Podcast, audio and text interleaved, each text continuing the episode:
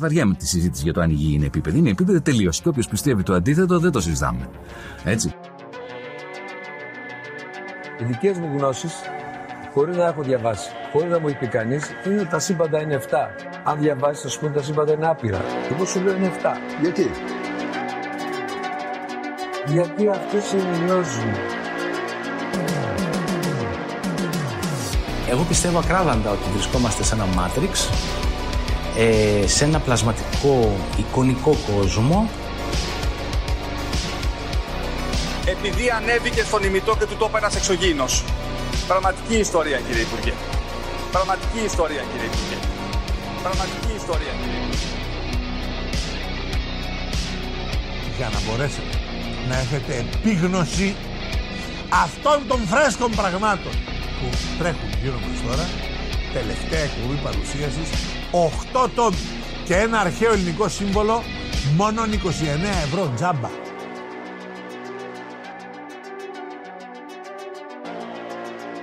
Φίλες και φίλοι, καλώς ήρθατε σε ένα ακόμα επεισόδιο εδώ στη Λέξη των Συνωμοσιών.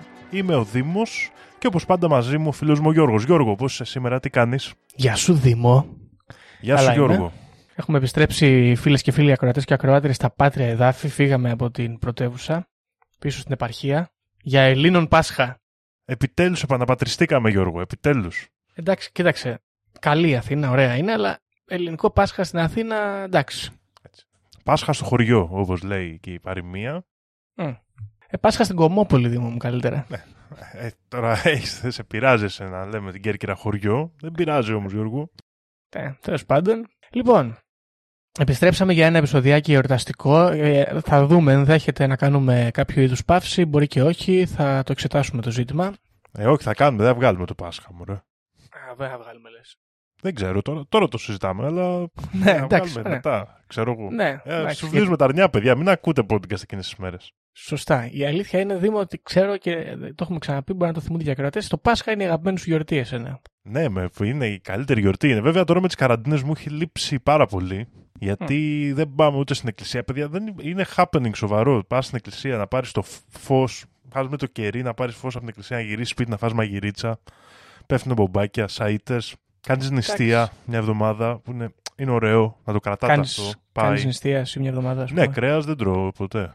Μεγάλη Μπράβο. εβδομάδα.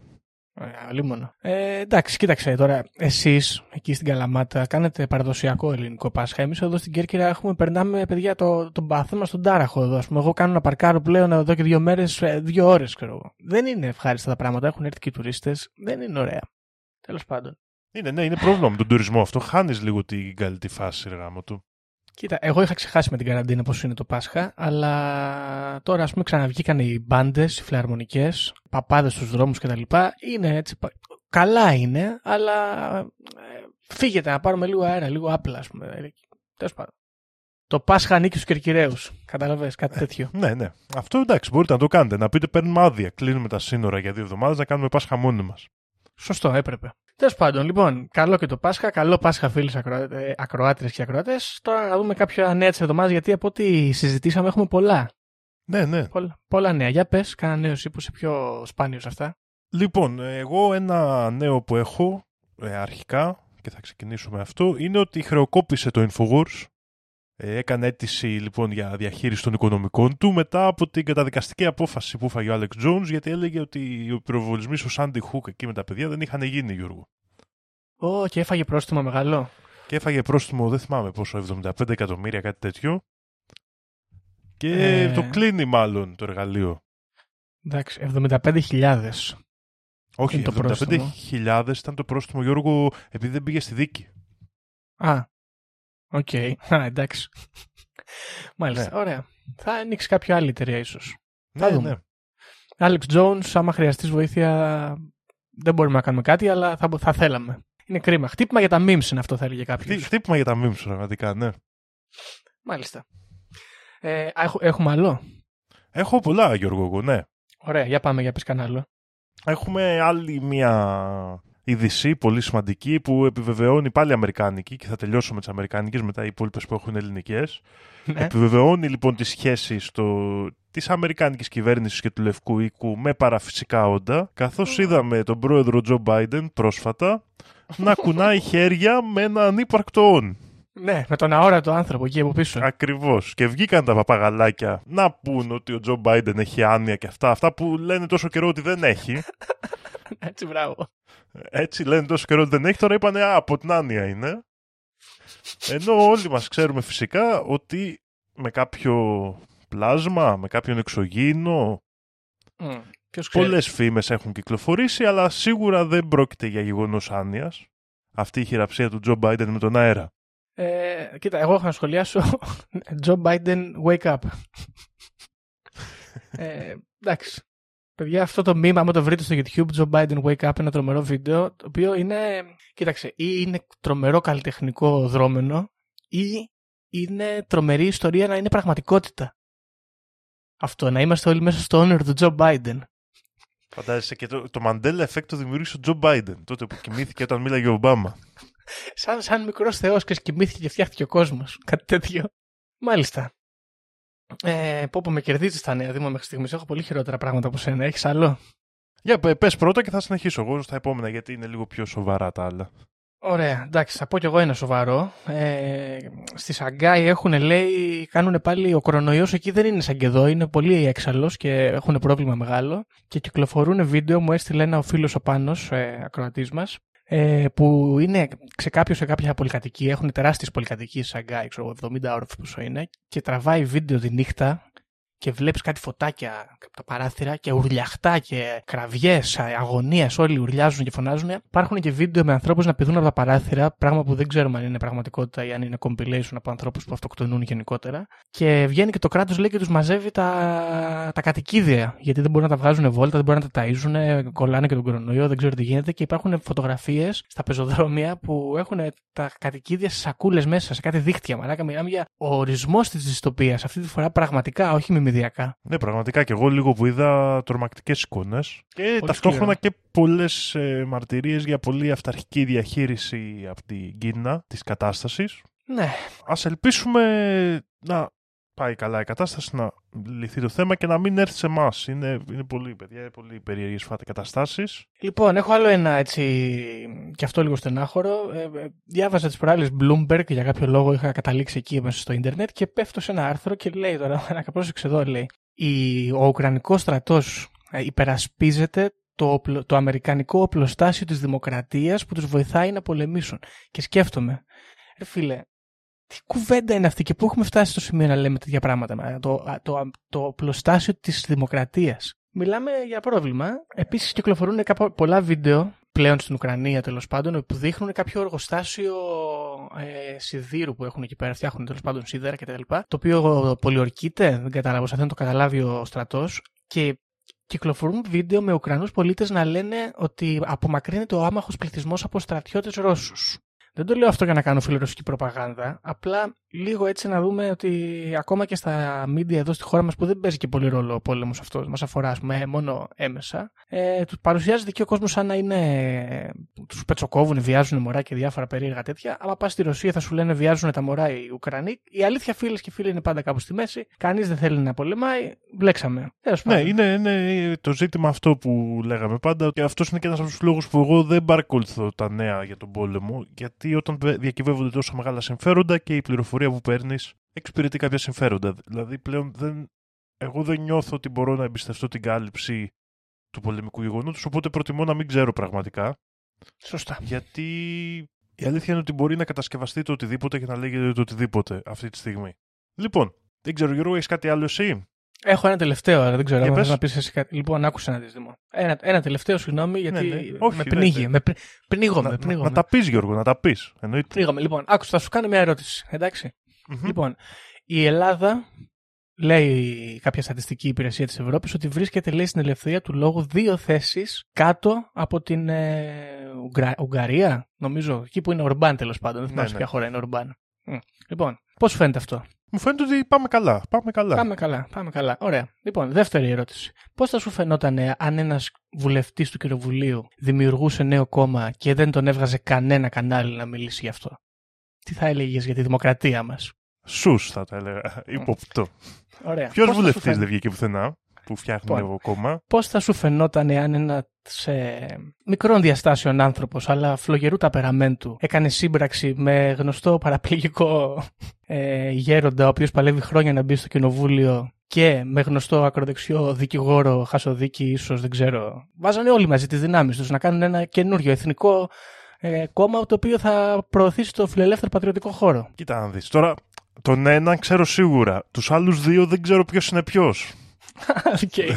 δεν ξέρω ποια είναι η ταυτότητα. Δηλαδή, Λοιπόν, φίλες και τέτοια. φίλοι ακροατές και ακροάτριες, ο Κωνσταντίνος Μπογδάνος, ο, ο γίγαντας της πολιτικής, no pun intended, κάνει σύμπραξη με το Θάνο Τζίμερο, το γίγαντα του φιλελευθερισμού, και το Φαΐλο Κρανιδιώτη, το γίγαντα του πατριωτισμού. Και αυτοί όλοι οι γίγαντες έρχονται να ρίξουν γροθιά στο κατεστημένο.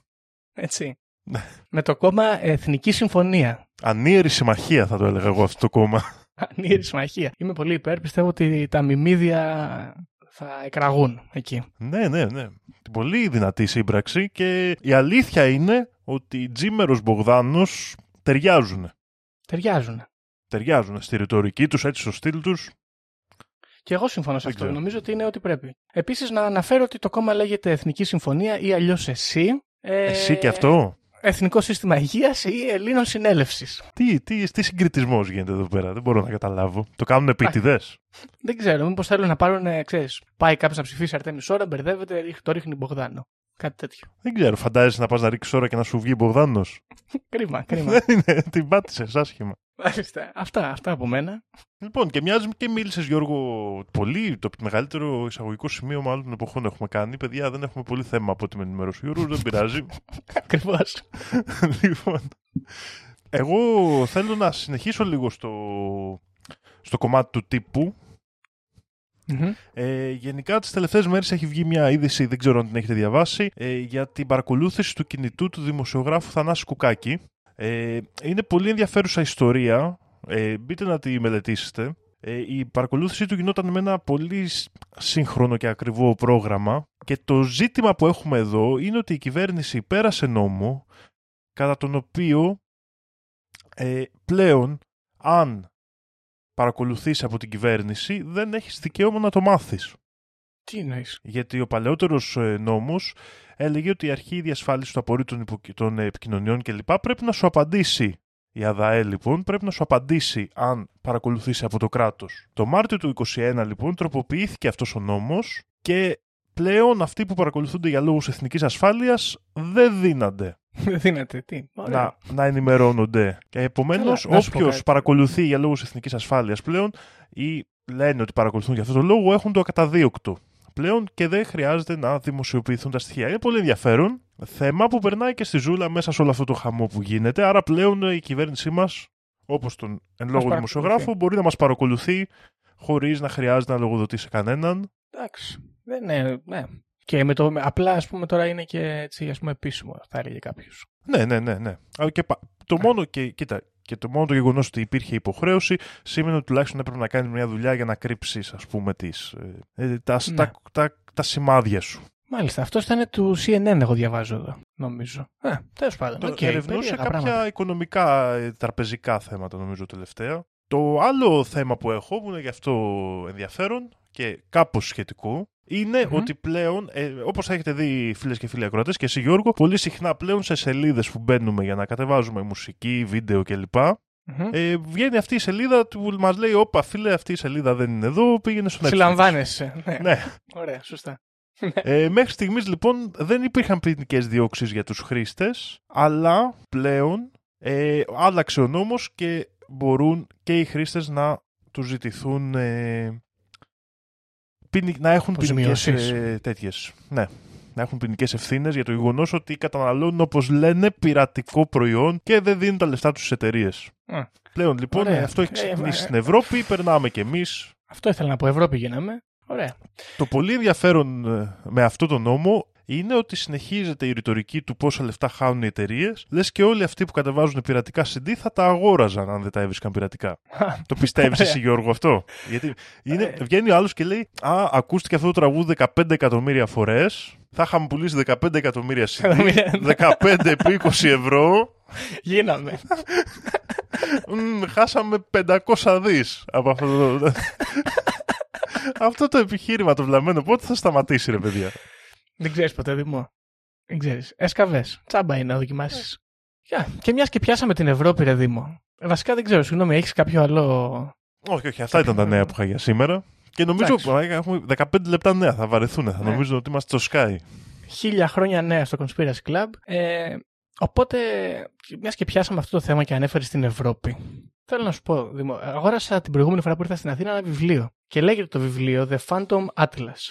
Ωραία. Ναι. Και μιλάει μέσα και έχει χάρτες που χρησιμοποιήθηκαν κυρίως ε, τα παλαιά τα χρόνια, ε, όπου τότε που δεν είχαμε ας πούμε τα μέσα δορυφόρους και τα σχετικά, ε, τοπογραφικά εργαλεία και όλα αυτά, δεν μπορούσαμε να φτιάξουμε χάρτες πολύ α- με μεγάλη ακρίβεια και επειδή ταξίδευε ο κόσμος και μπερδευόταν και όλος και έκανε λάθη, δημιουργούνταν στους χάρτες μέρη τα οποία δεν υπήρχαν ή κόβονταν μέρη που υπήρχαν. Ωραία. Οπότε λέω κι εγώ τώρα, εντάξει με τους χάρτες, αλλά μήπως αυτά δεν είναι όλα λάθη και υπάρχει κάποιος σκοτεινός λόγος πίσω από τη δημιουργία ή την εξαφάνιση όλων αυτών των τοποθεσιών. Και μετά από αυτό σκέφτηκα ποιο είναι το πιο ύποπτο μέρος στον κόσμο, Δημό; Ποιο είναι το, δι- το μέρος στο οποίο σκέφτεσαι ότι δεν θα ήθελα με τίποτα να με βγάλει εκεί ο δρόμος μου; Με τίποτα, ε, πω, πω, Με δεν τίποτα. ξέρω να σου πω την αλήθεια.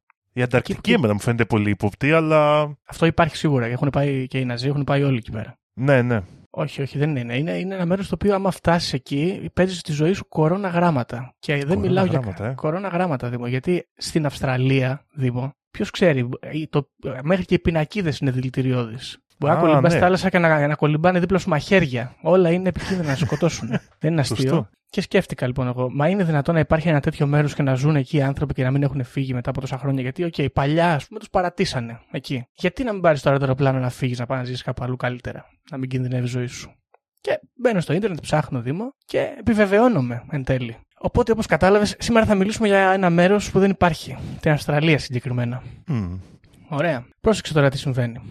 Η Αυστραλία είναι ένα μέρος κάτω χαμηλά στο χάρτη. Ωραία. Κάτω δεξιά, τέρμα.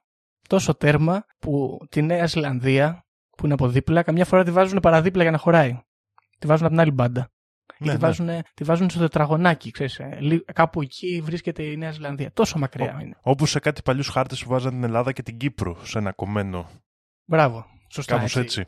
Ναι, έθνο ανάδελφων. Λοιπόν, στην Αυστραλία λοιπόν ζούσαν σύμφωνα με το θρύλο, το αφήγημα, ζούσαν αβορήγινες και διάφοροι ντόπιοι άνθρωποι, φίλες και φίλοι ακροατές και ακροάτρε. Και αποφάσισε κάποια στιγμή το Ηνωμένο Βασίλειο, η, η μεγαλύτερη αυτοκρατορία εκείνης της εποχής, να φορτώσει σε καράβια τους φυλακισμένους τους, ανθρώπους επικίνδυνους για την κοινωνία που δεν ήθελε, μπορούσε να τους εκτελέσει όλους, ας πούμε, ούτε μπορούσε να τους συντηρεί όμως στις φυλακές, και να τους ξεφορτώσει εκεί κάτω, στην Αυστραλία, μαζί με κάποιους λόρδους και πλούσιους ανθρώπους, να πάνε να πάρουν το μέρος να πούνε Καλησπέρα κύριοι, δικό μας.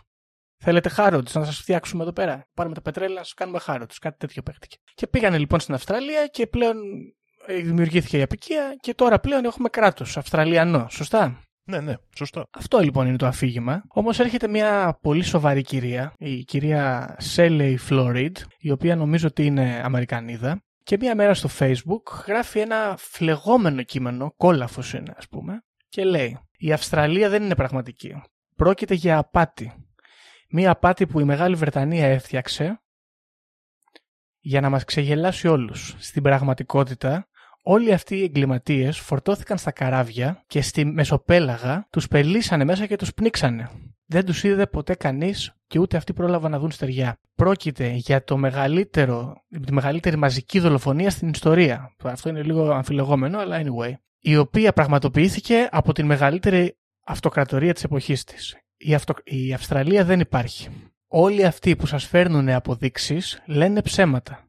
Είναι όλα κατασκευασμένα από τη νέα τάξη πραγμάτων και την κυβέρνηση της Αγγλίας. Έχετε Αυστραλούς φίλους. Είναι όλοι τους ηθοποιοί. Φυσικά αναφέρει αργότερα ότι και τα άτομα που βρίσκονται στο ίντερνετ που του παίζουν Αυστραλοί είναι μποτάκια, έτσι. Λοιπόν, επίσης ισχυρίζεται ότι οι πιλότοι που πηγαίνουν στην Αυστραλία δεν πηγαίνουν στην Αυστραλία στην πραγματικότητα, αλλά πηγαίνουν στην ε, Νότιο Αφρική ή σε τέτοια μέρη τέλος πάντων εκεί κάτω. Δεν ξέρω αν σε πηγαίνουν και στην Μαδαγασκάρη, δεν ξέρω, ανάλογα. Και είναι συνήθως ηθοποιοί και αυτοί που τους πληρώνουν. Και δεν είναι πραγματική Αυστραλία. Τώρα, εδώ, όπως καταλαβαίνεις, δεν υπάρχουν ιδιαίτερες αποδείξεις.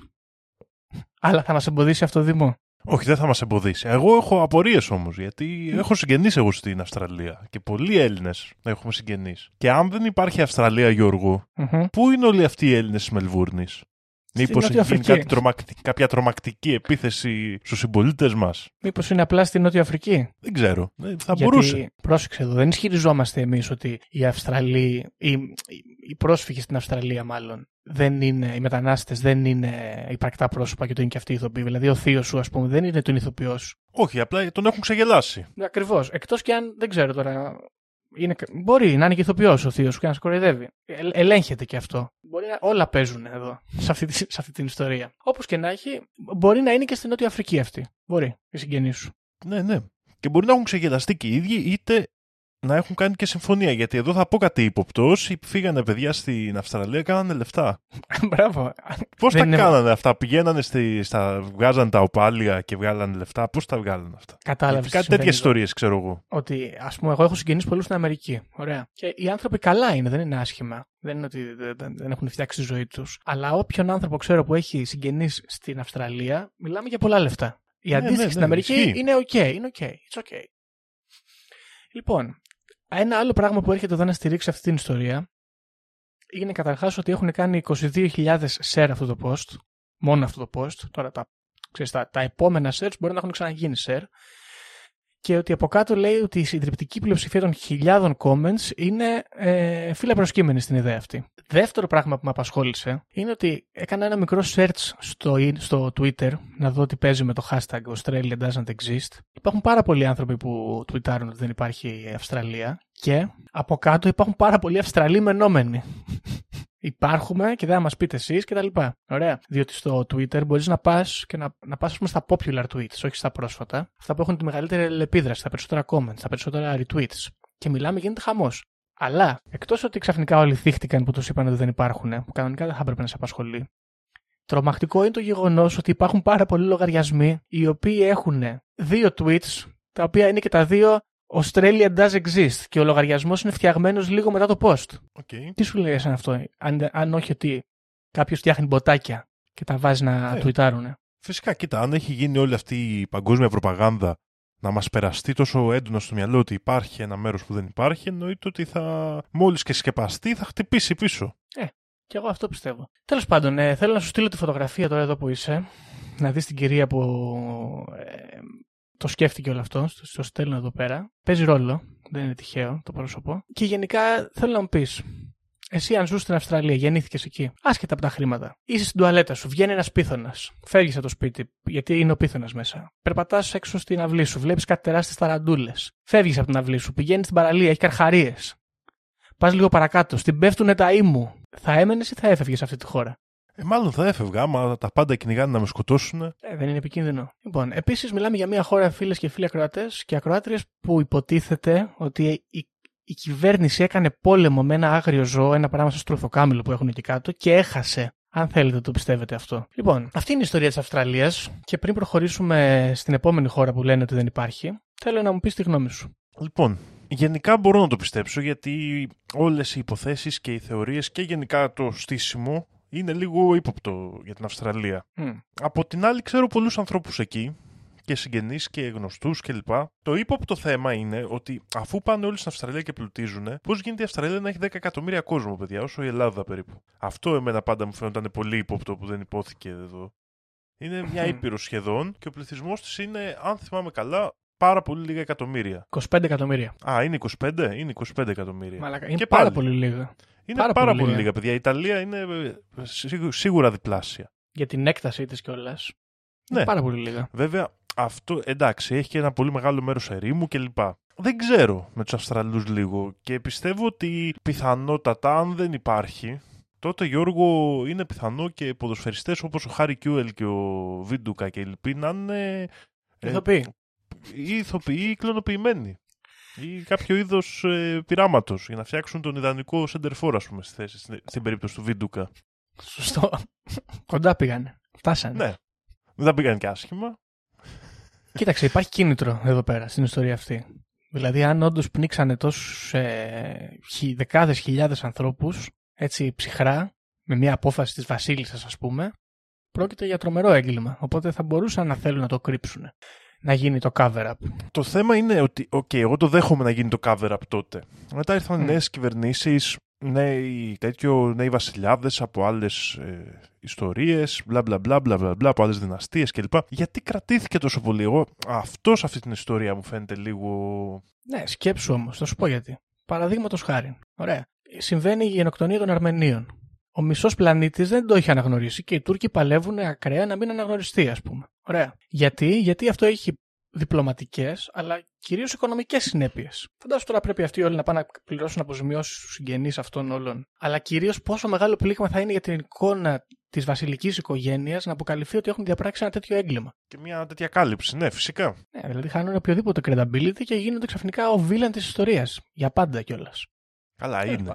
Είναι, παιδιά. δεν Είναι κιόλας. Ναι, σωστό, σωστό. Εμένα η γιαγιά μου πάντα έλεγε ότι οι Αμερικάνοι τα κάνουν, αλλά οι Άγγλοι είναι πάντα από πίσω. Και αυτή η Καριόλα η Βασίλισσα έλεγε είναι η χειρότερη. Έχει το όνομά μου. Γιατί έτσι λέγανε και την γιαγιά μου Ελισάβετ. Α, λοιπόν, οπότε ε, εδώ υπάρχει αυτή η άποψη. Προφανώς εκτός από το ότι υπάρχουν ε, γνωστοί άνθρωποι που, που είναι στην Αυστραλία, όπου αντικρούεται με το γεγονός ότι είναι ηθοποιοί, ε, υπάρχει η άποψη ότι εντάξει, μπες στο δορυφόρο και δες το. Παραδείγματος χάρη. Είναι εκεί. Ή πέτα από πάνω να το δεις. Σε αυτά δεν μπορούμε να πούμε πολλά πράγματα. Για τους δορυφόρους μπορούμε να πούμε ότι είναι στημένο το παιχνίδι, το έχουν φτιάξει εκεί το μέρος. Για το να πετάξουμε το αεροπλάνο από πάνω δεν μπορούμε να πούμε κάτι, αλλά επίσης δεν είναι και πολύ εύκολο να πάει κάποιος να πάει να δει. Δηλαδή, μακριά η Αυστραλία. Ναι, δεν είναι και εύκολο και γενικά αυτοί που έχουν τη, τα μέσα να πάρουν ιδιωτικά τζετ και αυτά, πολύ πιθανόν να είναι και αυτοί μέσα στο κόλπο. Επίσης, να σου πω ότι είναι και πολύ δύσκολο να πας στην Αυστραλία. Δεν δέχονται έτσι εύκολα κόσμο. Ειδικά και τώρα με τους πρόσφυγες κάνουν κάτι περίεργα θεωρητικά. Ναι, μειώσανε το πόσο εύκολο είναι να πας εκεί για να εργαστείς και εγώ κάτι τέτοιο Mm. το διάβασα. Ξέρεις ποια είναι μια ελπίδα, Γιώργο, για να το μελετήσουμε αυτό;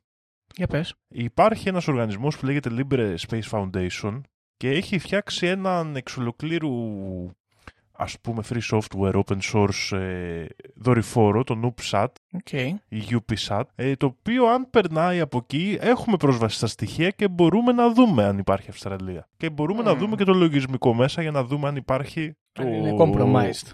Ακριβώς αν είναι compromised ώστε να εμφανίζει την Αυστραλία. Μμ. Και ξέρω και ανθρώπους που έχουν ασχοληθεί από αυτό και γενικά τα παιδιά από τα...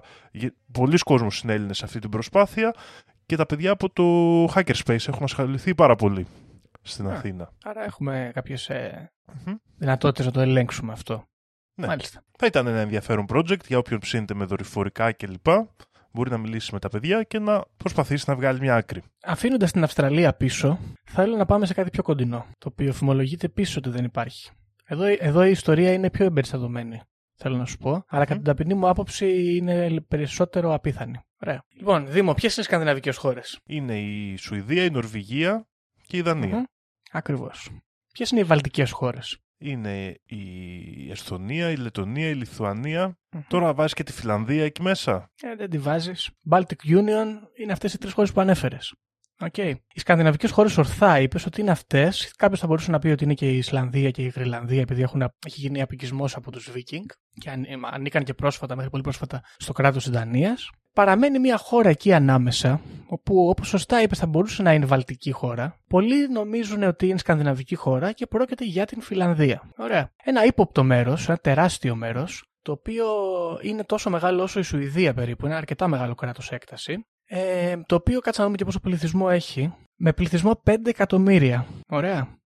5 εκατομμύρια. Η Φιλανδία, η οποία σε πολλές στατιστικές ε, βγαίνει η χώρα με τους πιο ευχαριστημένους ε, ανθρώπους, με τους πιο ευτυχισμένους ανθρώπους, με, το τα καλύτερο καλύτερα εκπαιδευτικό- σχολεία.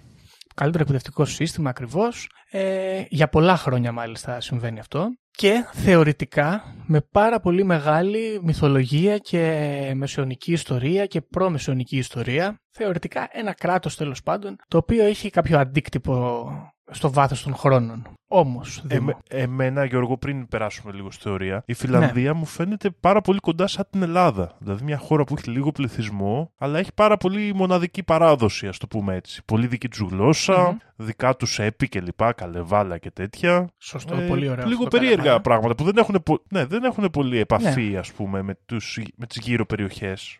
Όπως αντίστοιχα και η Ελλάδα, που έχουμε παρόμοιους, ας πούμε, παρόμοιο πολιτισμό, αλλά έχουμε και κάποιες πολύ βαθιές πολιτισμικές διαφορές με τους γειτονές μας. Σκυπάρουμε το χρόνο, φτάνουμε στο σήμερα και πηγαίνουμε στο μέρος στο οποίο μεγάλες αλήθειες ε, αποτυπώνονται, στο Reddit, Δήμο, όπου ο, ο χρήστης με το όνομα Rergans, ε, ένας 22χρονος Αμερικάνος, ε, κάνει ένα post, ξεκινάει ένα βασικά subreddit που λέγεται Finland doesn't exist conspiracy και διατυπώνει την άποψη ότι η Φιλανδία δεν υπάρχει και είναι ένα elaborate scheme που έχει καταστρώσει η Ιαπωνία με τη Ρωσία. Ωραία. Ο φίλος μας ο Ρέργανς λέει ότι αυτή την ιστορία του την είπε ο πατέρας του και η μητέρα του, καθώς βλέπανε τις ειδήσει και έγινε κάποια αναφορά στο κράτος της Φιλανδίας. Του είπανε Τζακ, γιατί το μικρό του όνομα είναι Τζακ, μην τρώ πρόλογο. Η Φιλανδία δεν υπάρχει. Γιατί όμως θα έλεγε κανείς να δημιουργήσουμε αυτό το κράτος; Είδαμε πριν για την Αυστραλία υπήρχε ένα έγκλημα από πίσω. Τώρα εδώ τι συμβαίνει; Λέει εδώ λοιπόν ο θρύλος Δήμο. Και είναι σημαντικό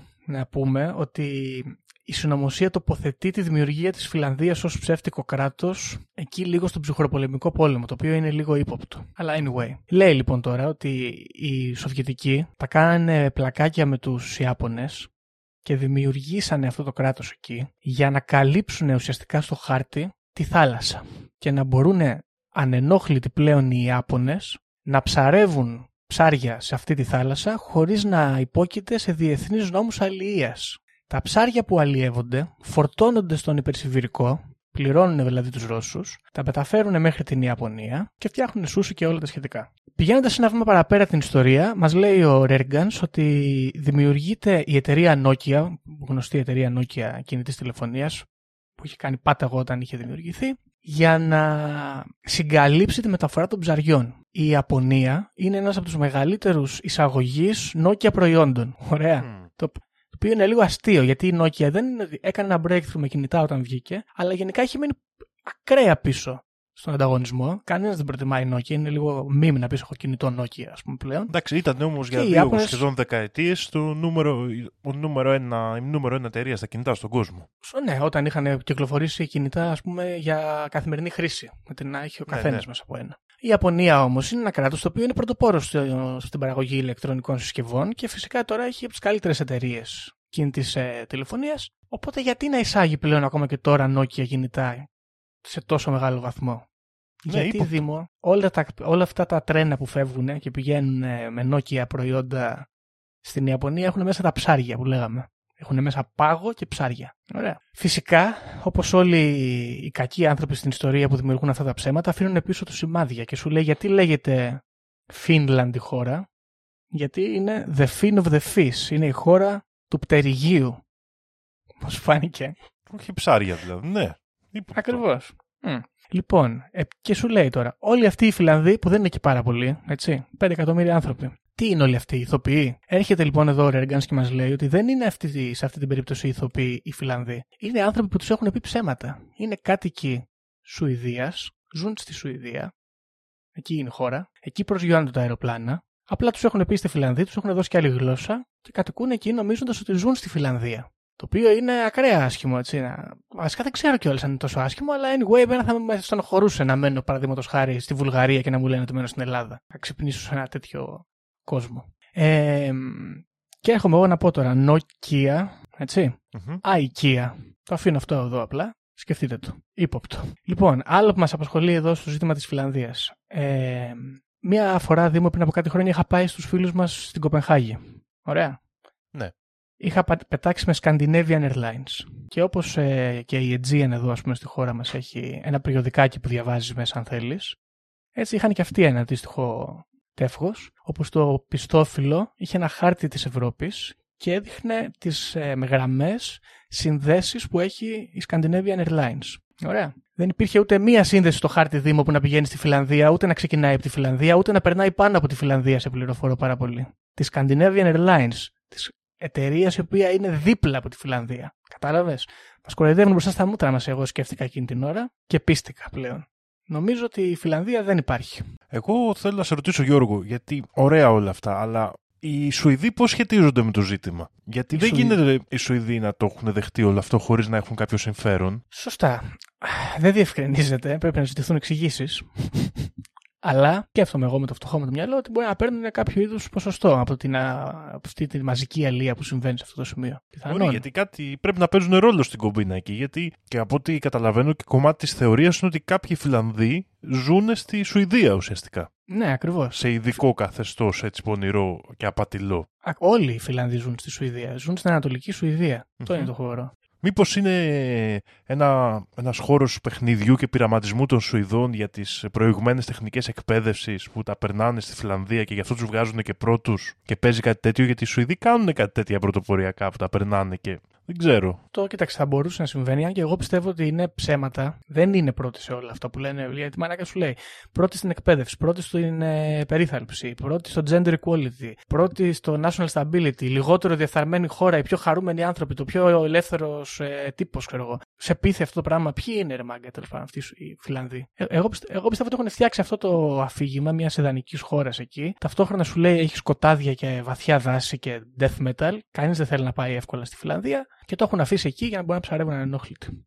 Επίσης, εδώ ως στοιχείο θέλω απλώς να αναφέρω ότι σε ένα ρεπορτάζ του Vice πάνω στο ζήτημα αυτό, ο δημοσιογράφος, ο οποίος ασχολούνταν με το θέμα, είχε κανονίσει να πάρει συνέντευξη από τον Rob Zombie. Τον ξέρεις τον Rob Zombie; Ε, τραγουδιστής δεν είναι. Τραγουδιστής, σκηνοθέτης κτλ. Ναι. Ε, τον ρώτησε, του λέει, επειδή κάνω και αυτή την, ε, αυτό το ρεπορτάζ παράλληλα, τι άποψη έχεις, και του λέει ο Rob Zombie. Κοίταξε να δεις, του λέει, έκανα μια περιοδία, αλλά δεν πήγα εκεί στις σκανδιναβικές χώρες, όμως δεν με πήγαν στη Φιλανδία. Δεν πετάξαμε καν εκεί. Θα μπορούσε. Ο Rob Zombie, anyway, περιόδευσε σε όλη τη Σουηδία, σε όλη την Νορβηγία. Στη Φιλανδία δεν τον πήγε η εταιρεία του. Το αφήνω εδώ. Τώρα, γνώμη καταρχάς, έχουμε. Κοίτα να δεις, με την, ε, το ζήτημα με τη Φιλανδία το έχω ξανακούσει και μπορώ να πω ότι πείθει, ξέρεις γιατί πείθει κυρίως για μένα; Για γιατί πες. πιστεύω ότι οι Άπωνες ε, θέλανε να ψαρεύουν εφάλαινες. Μμ. Και βγήκαν όλοι αυτοί οι νόμοι που τους απαγορεύαν να ψαρεύουν φάλαινε και πιστεύω ότι εκεί ίσως έχει μια μεγάλη φαλινοφολιά η θάλασσα, στη θέση της Φιλανδίας. Και εξού έχει γίνει και όλη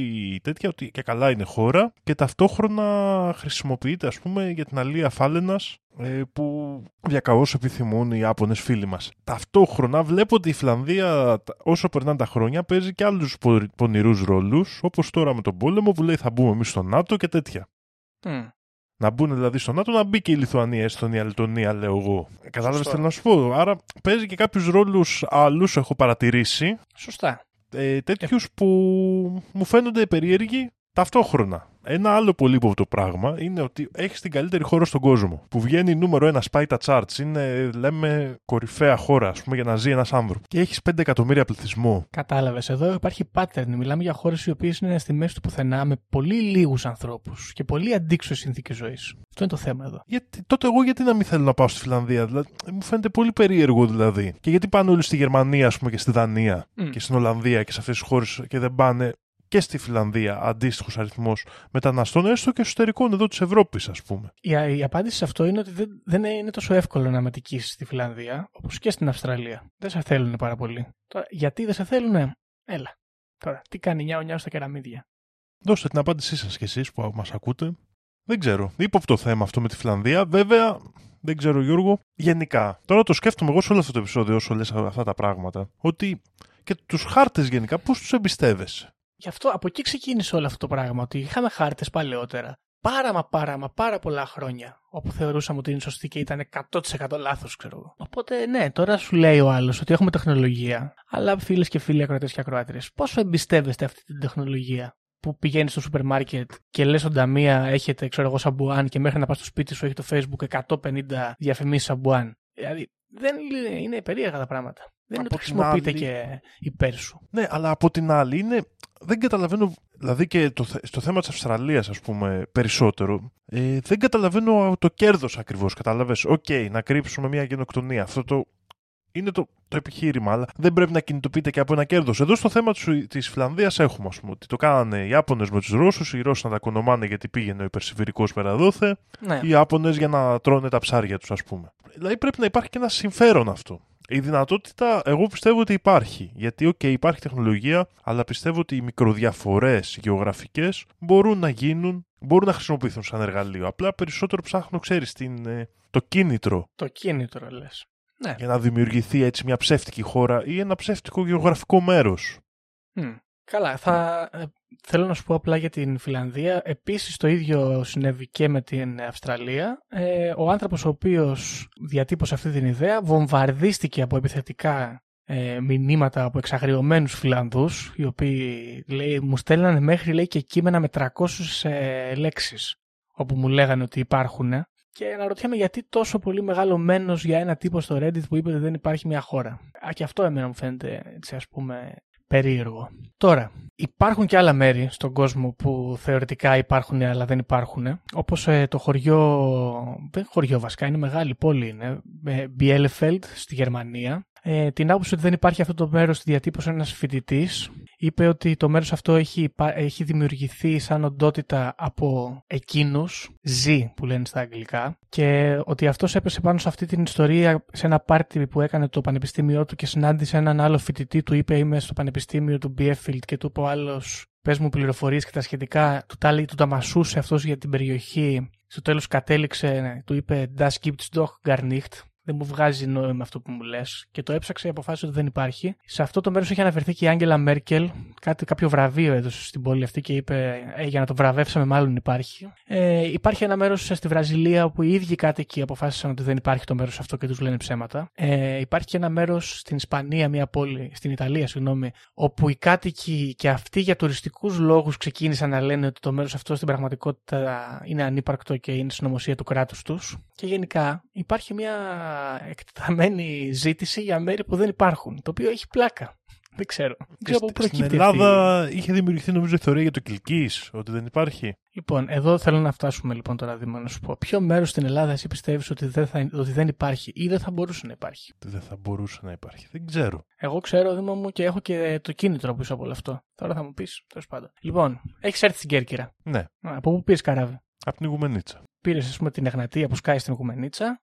Σωστά. Ναι. Βγήκε από την έξοδο, πέρασε εκεί από το τουνελάκι, έσκασε μπροστά στο λιμάνι, στο δρόμο τον παραλιακό, τσουκουτσούκου, καφετέρειες κτλ. Στρίβεις, μπαίνεις στο λιμάνι, παίρνεις το καράβι, φεύγεις.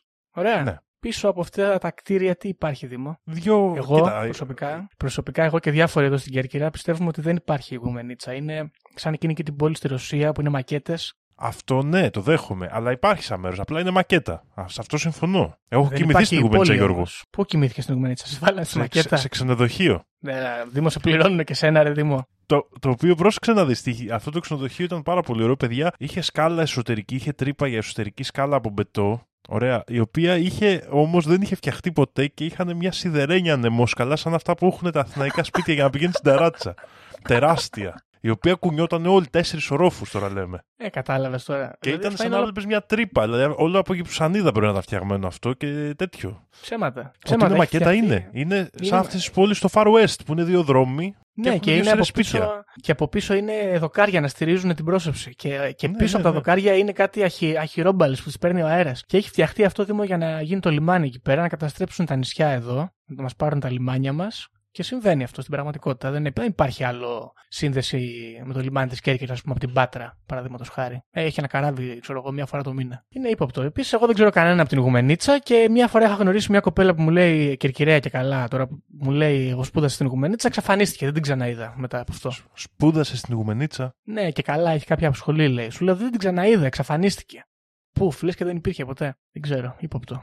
Απλά αυτό εντάξει είναι πολύ πιο απλή περίπτωση. Εγώ συμφωνώ 100% ότι δεν, υπά... δεν υπήρχε σαν πόλη με την έννοια της πόλης. Έτσι, αλλά σαν γεωγραφικό μέρος υπάρχει η Γουμενίτσα mm. και απλά θέλουν να πουσάρουν το λιμάνι από εκεί για κάποιους λόγους. Ακριβώς να μην υπάρχει και πόλη γύρω να κάνουν τις βρωμοδουλειές τους. Εγώ αυτό πιστεύω. Εν προκειμένου να πούνε ότι α, το φτιάξαμε στην πόλη της Γουμενίτσας, άρα υπάρχει ένας έλεγχος. Ενώ στην πραγματικότητα δεν είναι μια πόλη λιμάνι που δεν είναι κάτι και εκεί είναι άντε να έχει δύο καφενεία ας πούμε για να, για να σε ξεγελάνε. Ηθοποιοί. Είναι ηθοποιοί. Τέλειο. Ναι, κοίταξε, είναι δύσκολο να πούμε ένα γεωγραφικό μέρος της Ελλάδας που δεν υπάρχει καθόλου.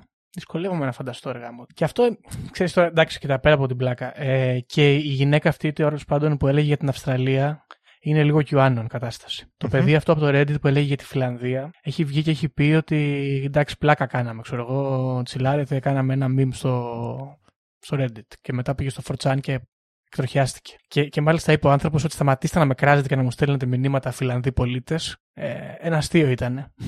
Ε, ο άλλος που έλεγε για αυτό το χωριό στη Γερμανία, το Biefeld, ε, και ο ίδιος είπε ότι θέλαμε να κάνουμε πλάκα με εκείνη την πόλη γιατί ξέρω εγώ είναι μικρή και τους κοροϊδεύουμε. Δεν συμβαίνει, ξέρω εγώ. Δεν συντρέχει λόγος. Και η αλήθεια είναι ότι είναι περίεργο. Τώρα, άμα σκεφτείς τον τόπο σου, είναι πολύ δύσκολο να φανταστείς να μην υπάρχει ένα γεωγραφικό μέρος. Και έρχεται εδώ να κολλήσει το γεγονός ότι μιμηδιακά εκτροχιάζεται, αλλά υπάρχουν άνθρωποι στυλ που μπορεί να πιστεύουν ότι η Αυστραλία όντως δεν υπάρχει. Και πολύ δύσκολο να το συλλάβω αυτό. Ρε. Δεν ξέρω πώς γίνεται να πιστείς για κάτι τέτοιο. Δεν ξέρω, Γιώργο, τι να σου πω. Η, η αλήθεια είναι ότι αυτό που σου είπα και εγώ νωρίτερα, εγώ το πιστεύω ότι μικροδιαφορές γεωγραφικές μπορούν να δημιουργηθούν. Απλά θεωρώ ότι το κόστος και η πιθανότητα αποκάλυψης είναι τόσο μεγάλη που εγώ αν ήθελα να δημιουργήσω κάποια απάτη, να εξαπατήσω το γενικότερο κοινό ας πούμε, δεν θα το έκανα. Πιστεύω ότι υπάρχουν πιο εύκολοι τρόποι. Σωστό. Ε, μπορώ να δημιουργήσω ένα star, παραδείγματος χάρη. Ε, που είναι πολύ εύκολο, είναι ένα άτομο, Mm. Ναι, ok, okay, εντάξει. Επίσης, άμα θέλανε να ψαρεύουν, ας πούμε, θα μπορούσαν να είχαν αποκρύψει, ξέρω εγώ, τι να σου πω τώρα, 30 μέτρα και να πηγαίνουν να ψαρεύουν εκεί. Δεν χρειάζεται να εξαφανίσεις ολόκληρη τη χώρα, ας πούμε. Ναι. Να εμφανίσεις μάλλον μια ολόκληρη χώρα. Ε, ναι, ok. Okay. Τέλος πάντων, αυτές είναι οι ιστορίες για μέρη που δεν υπάρχουν. Είναι πάρα πολλά και σχεδόν όλα ε, δημιουργούνται από μιμιδιακό aesthetic. Αλλά καθώς η ιστορία ξετυλίσσεται, εμφανίζεται πάρα πολύ φανατικό κοινό το οποίο φαίνεται να σπάζεται την φιλοσοφία αυτή χωρίς να σπάζεται το μιμιδιακό κομμάτι. Ε, έχει ένα ενδιαφέρον. Εντάξει, κοίτα, γιατί είναι λίγο εύκολες θεωριούλες αυτές και ε, πιστεύω παραδείγματος χάρη ότι ένας που πιστεύει στην επίπεδη γη του αρέσουν mm. αυτές οι νομοσίες και θέλει να τις δεχτεί γιατί ταιριάζουν λίγο στο γενικότερο πλαίσιο ας πούμε της θεωρίας του. Σωστό. Και νομίζω ότι πολύ, μεγάλο κοινό τέτοιο. Ε, είναι επιπαιδιστέ, ισχύει. Ναι. Αυτό το, γιατί... το συνάντησα και εγώ στις πληροφορίες που μάζεψα. Για, γιατί, γιατί ταιριάζει, ξέρεις. Είναι. Mm. Α, έχει γίνει απάτη ως προς τη γεωγραφία, άρα αντίστοιχα και η δημιουργία γεωγραφικών μερών, είτε εθνών και υπήρων κλπ. είναι τέτοιο. Υπάρχει ένα τέτοιο ζήτημα. Ε, το μέρος λοιπόν, Γιώργο, εγώ που θέλω να προσθέσω εδώ, που θεωρώ ότι είναι ύποπτο και ότι δεν έχουμε καλές πληροφορίες που μπορεί να έχει αλλάχθει και γεωγραφικά, Mm-hmm. και γι' αυτό αναφέρω και τους επιδογιστές, είναι η Ανταρκτική. Η Ανταρκτική είναι μια χώρα που 48 κράτη, Γιώργο, έχουν αποφασίσει ότι δεν ανοίξει κανέναν. Ναι, σωστό. Και αυτό είναι πάρα πολύ ύποπτο. Επίσης, η διαδικασία Ναι. για να πας είναι πάρα πολύ αυστηρά ελεγχόμενη. Χρειάζεται να είσαι επιστήμονας, να έχεις περάσει ειδικές εκπαιδεύσεις, να... διάφορα τέτοια πράγματα. Δηλαδή, αν μιλήσαμε για gatekeeping, να πούμε, όπως λέμε στα αγγλικά, για στη Φιλανδία και στην Αυστραλία, αυτό το gatekeeping που υπάρχει στο να ταξιδέψει κανείς στην Ανταρκτική είναι τεράστιο. Σωστά. Εγώ εκεί πιστεύω ότι κάτι παίζει περίεργο. Ναι, βέβαια, θεωρητικά πάντα, πα- πάρα πάρα πολλές χώρες με από τις μεγάλες έχουν οργανώσει σημαντικές επιστημονικές αποστολές εκεί και ε, εμένα η εντακτική μου κολλάει περισσότερο σε θεωρίες όπως κύλη γη, κούφια γη κτλ. ότι εκεί κάτι περίεργο συμβαίνει και γι' αυτό το έχουμε κλείσει το μέρος και δεν μπορείς να πας. Ναι, αυτό πιστεύω κι εγώ ακριβώς. Αλλά το. Δηλαδή δεν ισχυρίζομαι ότι δεν υπάρχει. Απλά ισχυρίζομαι ότι έχει δημιουργηθεί ένα περίεργο νομικό ε, σύστημα και μια διαχείριση ας πούμε του μέρους ώστε να μην μπορείς να πας εύκολα και αυτό μπορεί να περιέχει και γεωγραφικές αποκρύψεις. Σωστό. Γιατί σκέφτομαι επίσης στο Βόρειο Πόλο, βέβαια δεν έχουμε. Η Ανταρκτική, από ό,τι έχω δει το χάρτη, είναι ένα πράγμα το οποίο κάθεται στον πάτο, ας πούμε, της σφαίρας. Ενώ αντίστοιχα στο Βόρειο Πόλο δεν έχουμε κάποιο κομμάτι γης τέτοιο. Όχι, πιο είναι πολύ- πάγι και νερό, ναι. Ναι, βέβαια υπάρχουν μέρη, κάπου κάτι νησάκια και κάτι τέτοια, που δεν ξέρω αν είναι τόσο δύσκολο να πας όσο στην Ανταρκτική. Πρέπει να ερευνηθεί. Τέλος πάντων, ε, αυτές είναι οι ιστορίες που είπα να φέρω σήμερα. Όπως καταλαβαίνεις, το ζήτημα είναι λίγο της πλάκας. Ε, αλλά έχουμε Πάσχα και πρέπει να δούμε τις φιλαρμονικές και δεν έχουμε χρόνο για πολλές συνωμοσίες. Έτσι είναι. Κοίτα, και καλό είναι να αναφερθεί. Έχει πέσει δουλειά και σε αυτό το θέμα. Ε, είναι ενδιαφέρουσα σαν ιδέα. Δηλαδή, εγώ από αυτή τη θεωρία παίρνω, κρατάω περισσότερο το γεγονός ότι α, υπάρχει αυτό το εργαλείο, θα μπορούσε να χρησιμοποιηθεί κάπως. Μπορούμε να, μπορεί να γίνει. Δηλαδή, μου βάζει ένα, μια, ε, μια μέτα ιδέα στο μυαλό μου. Αν ε, μπορεί να εργαλειοποιηθεί η γεωγραφία για την εξαπάτηση του πληθυσμού. Και η αλήθεια Σωστό. είναι ότι αυτή τη στιγμή πιστεύω ότι είναι δύσκολο. Αλλά αφήνω τις κεραίες μου ανοιχτές για να τσακώσω Χμ. τις, αν κάποιος προσπαθήσει να το κάνει. Ναι, και επίσης μια. Και μιας και πριν την ηχογράφηση λέγαμε για μέρη που δεν, είναι, δεν ανήκουν σε κάποιο κράτος, θα μπορούσε θεωρητικά, φαντάζομαι, να υπάρχουν μέρη στο χάρτη που δεν τα εμφανίζουμε στον χάρτη, ως στεριά, ως κατοικήσιμο μέρος και είναι reserved μόνο για πολύ elite ανθρώπους, φαντάζεσαι. Τύπου ξέρω Ναι, εγώ. Ένα νησί στον ανάμεσα. ειρηνικό, ας πούμε. Ξέρω. εγώ. Ναι, ας πούμε, δεν το βάλω. Ένα μεγάλο νησί στον ειρηνικό, μαζεύονται εκεί ο Elon Musk και η παρέα του, ας πούμε, όλοι οι σαυράνθρωποι, και αράζουν, αλλά δεν το δείχνουμε στο χάρτη. Μην πάει και έρθει κανένας εδώ, ή μην πάει και γίνει disputed αυτό. Ναι, ναι. Κατάλαβες, Κάτι, κάτι τέτοιο περίεργο θα μπορούσε. Έτσι θα, μπο- θα μπορούσε να γίνει κάτι τέτοιο. Αυτό θα ήταν Μμ. πιθανό. Τώρα, από την άλλη, εμένα αυτό που μου αρέσει σε αυτές τις ιστορίες είναι ότι είναι μερακλείδικες. Είναι λίγο σαν το. και αυτοί που τις ξεκινάνε, οι περισσότεροι τουλάχιστον, τις ξεκινάνε για πλάκα. Αλλά έχουν ρίξει δουλίτσα. Είναι λίγο σαν τα πουλιά. Τα πουλιά δεν είναι αληθινά. Ναι, ναι. Δηλαδή, Ειδικά έχει η περίπτωση συνδέσει. της Φιλανδίας. Ναι, έχουν βάλει μια, ένα αφήγημα, μια ιστορία μέσα, το έχουν πλέξει κάπως. Σου δίνουν κάποιες απαντήσεις και τα σχετικά και σου λέει να γι' αυτό το λόγο δεν γίνεται, το οποίο εγώ το εκτιμώ, ας πούμε. Έχει, έχει δουλέψει ο άνθρωπος εδώ.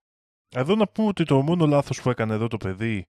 Δεν θυμάμαι και το όνομά του τώρα να το δω μισό λεπτό. Ο Τζακ. Τζακ. Jack, ναι, Rergan. Στο, Rergan, μπράβο. ε, στο Reddit, το handle του. Ε, το μόνο λάθος που έκανε σε σχέση με την θεωρία ότι τα πουλιά δεν είναι αληθινά είναι ότι μόλις τον πιέσανε λίγο, κόλλωσε και είπε: Και τα Παιδιά, έδωσε εντάξει, ξανά. τα έφτιαξα όλα. Που και αυτός με τα πουλιά το έκανε αυτό, αλλά αυτός πρώτα είχε πουλήσει εκατομμύρια μπλουζάκια, είχε Ναι, οργανώσει, ισχύει. είχε κρατήσει σωστούς μιμιδιακού τύπους και το έκανε μια μεγάλη ωραία πα- ε, παρέα που περνάνε Ναι. καλά και σπάνε πλάκα. Ενώ αυτός Σωστά. κάπου έσπασε νομίζω και το αρνήθηκε πολύ Ε, αυτός- γρήγορα και εύκολα. Δεν άντεξε την πίεση των Φιλανδών βασικά. Ναι, ναι. Γιατί έφ- έφαγε bullying. Έφαγε bullying. Τέλος πάντων. Λοιπόν, αυτή είναι η ιστορία. Ε, θεωρητικά, κοίταξε. Νομίζω ότι παίρνει υψηλό βαθμό αισθητικά, πολύ χαμηλό βαθμό ως προς το πόσο πιστευτή μπορεί να είναι. Δεν πείθει δηλαδή τόσο πολύ. Ειδικά στην περίπτωση της Φιλανδίας. Μιλάμε για μια χώρα με, βα- με μυθολογία, με ιστορία, με γλωσσική παράδοση. Είναι λίγο περίεργο. Ας πούμε, να μην, να μην υπάρχει. Ε, μάλιστα. Λοιπόν, αυτά. Δεν ξέρω, έχεις να προσθέσεις κάτι, Δήμο μου; Όχι, όχι. Πλάκα έχουν αυτές τις θεωριούλες, χαλαρές, να περάσετε καλά το Πάσχα, να ξεκουραστείτε όσοι μπορείτε, όσες μπορείτε να πάρετε άδεια και λοιπά και αυτές τις αργίες να τις εκμεταλλευτείτε, να περάσετε ωραία. Εμείς Γιώργο από ό,τι είπαμε το επόμενο Σαββατοκύριακο, όχι το, το Σαββατοκύριακο του Πάσχα, έτσι. Δηλαδή ναι, το φίλες και φίλοι Μάιο ακροατές, πλέον. Στον επόμενο μήνα, τώρα έχουμε γιορτές, έτσι κατάνοιξη. Θα κάνουμε την παύση μας, μία εβδομάδα όμως, δεν θα το παρακάνουμε. Δυστυχώς μας κλέβουν και την Πρωτομαγιά βλέπω εδώ στο ημερολόγιο. Πέφτει η Κυριακή δυστυχώς για όλους τους Ναι. εργαζόμενους και τις εργαζόμενες. Κρίμα, κρίμα λέμε. Του χρόνου. Και με αυτά θα σας αφήσουμε. Και θα τα πούμε στο επόμενο επεισόδιο. Γεια χαρά. Βαριέμαι τη συζήτηση για το αν η γη είναι επίπεδη. Είναι επίπεδη τελείως. Και όποιος πιστεύει το αντίθετο δεν το συζητάμε. Έτσι. Οι δικές μου γνώσεις, χωρίς να έχω διαβάσει, χωρίς να μου έχει πει κανείς, είναι ότι τα σύμπαντα είναι 7. Αν διαβάσεις, θα σου πούνε τα σύμπαντα είναι άπειρα. Εγώ σου λέω είναι 7. Γιατί; Γιατί αυτό είναι η γνώση μου. Εγώ πιστεύω ακράδαντα ότι βρισκόμαστε σε ένα Matrix, ε, σε ένα πλασματικό εικονικό κόσμο Επειδή ανέβηκε στον ημιτό και του το είπε ένας εξωγήινος. Πραγματική ιστορία, κύριε Υπουργέ. Πραγματική ιστορία, κύριε Υπουργέ. Πραγματική ιστορία, κύριε Υπουργέ. για να μπορέσετε να έχετε επίγνωση αυτών των φρέσκων πραγμάτων που τρέχουν γύρω μας τώρα τελευταία εκπομπή παρουσίασης 8 τόμοι και ένα αρχαίο ελληνικό σύμβολο μόνο 29 ευρώ τζάμπα